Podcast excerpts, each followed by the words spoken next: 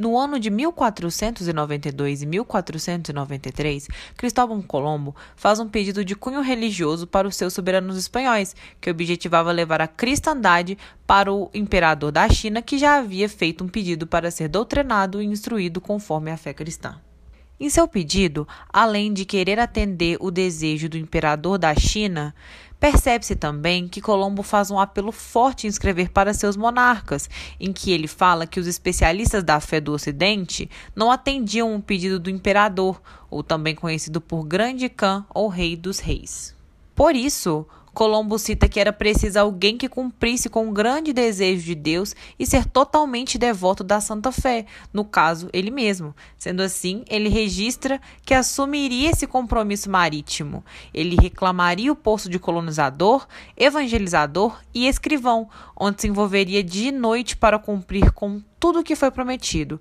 Além do mais, ele diz que não usaria o caminho do Oriente, mas sim um trajeto do Ocidente, onde ninguém havia se arriscado ainda, e por isso esse trajeto prometia para os monarcas espanhóis grandes resultados para o propósito de sua missão.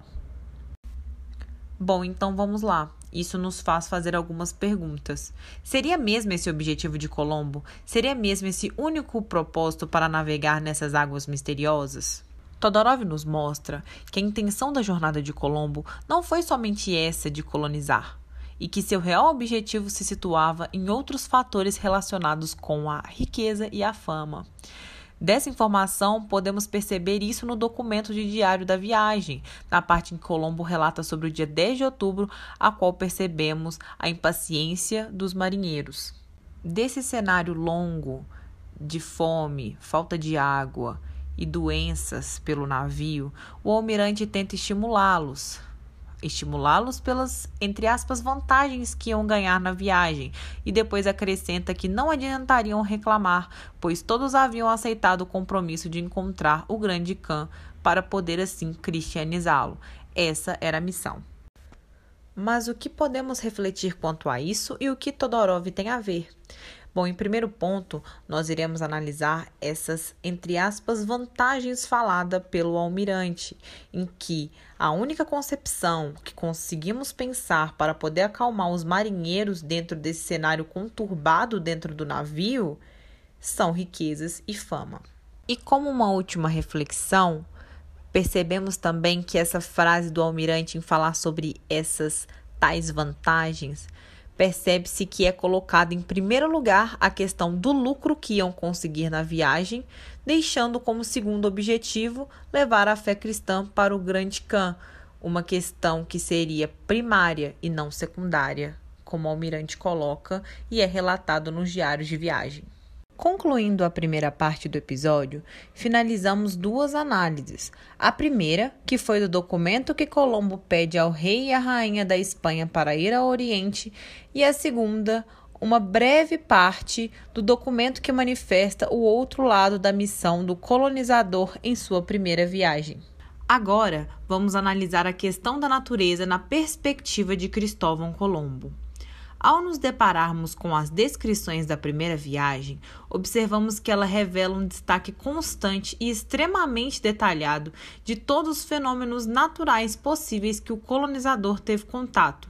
Ele relata o temperamento das águas, o tempo, as algas, o clima, os peixes, os pássaros, os caranguejos, a situação do vento e entre outros vários detalhes que permeiam sua viagem.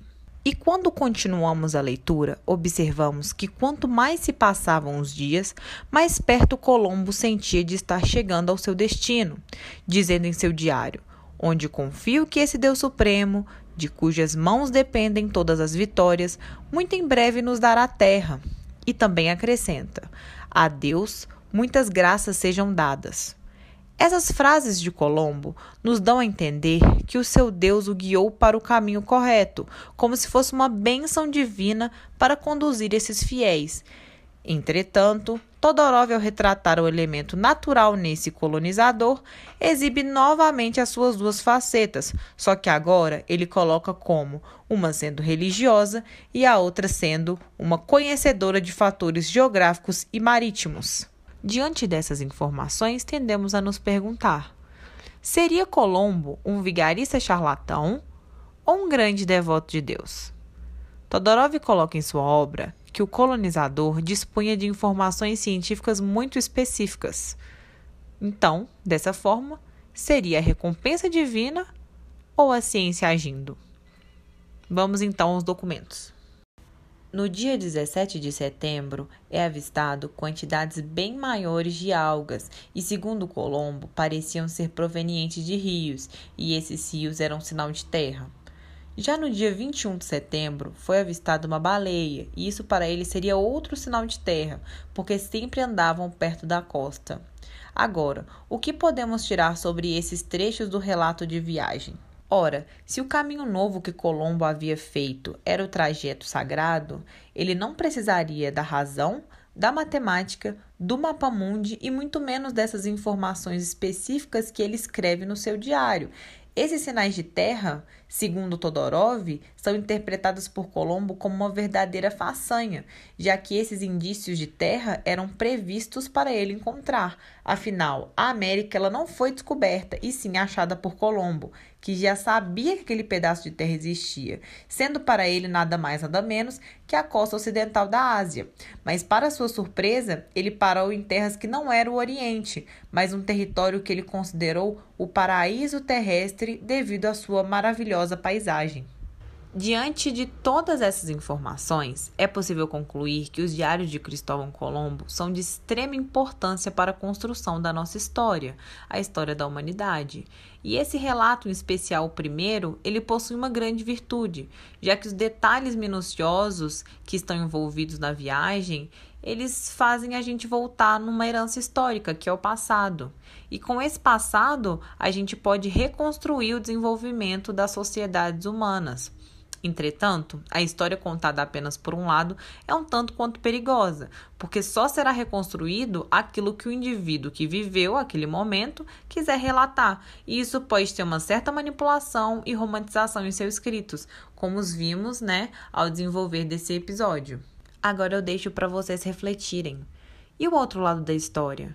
Será que foi assim mesmo que aconteceu a viagem? Uma visão fantasiosa? E as terras que Colombo considerou ter descoberto? E a religião? Ela foi uma desculpa para irem atrás de riquezas ou eles queriam cristianizar mesmo o Oriente?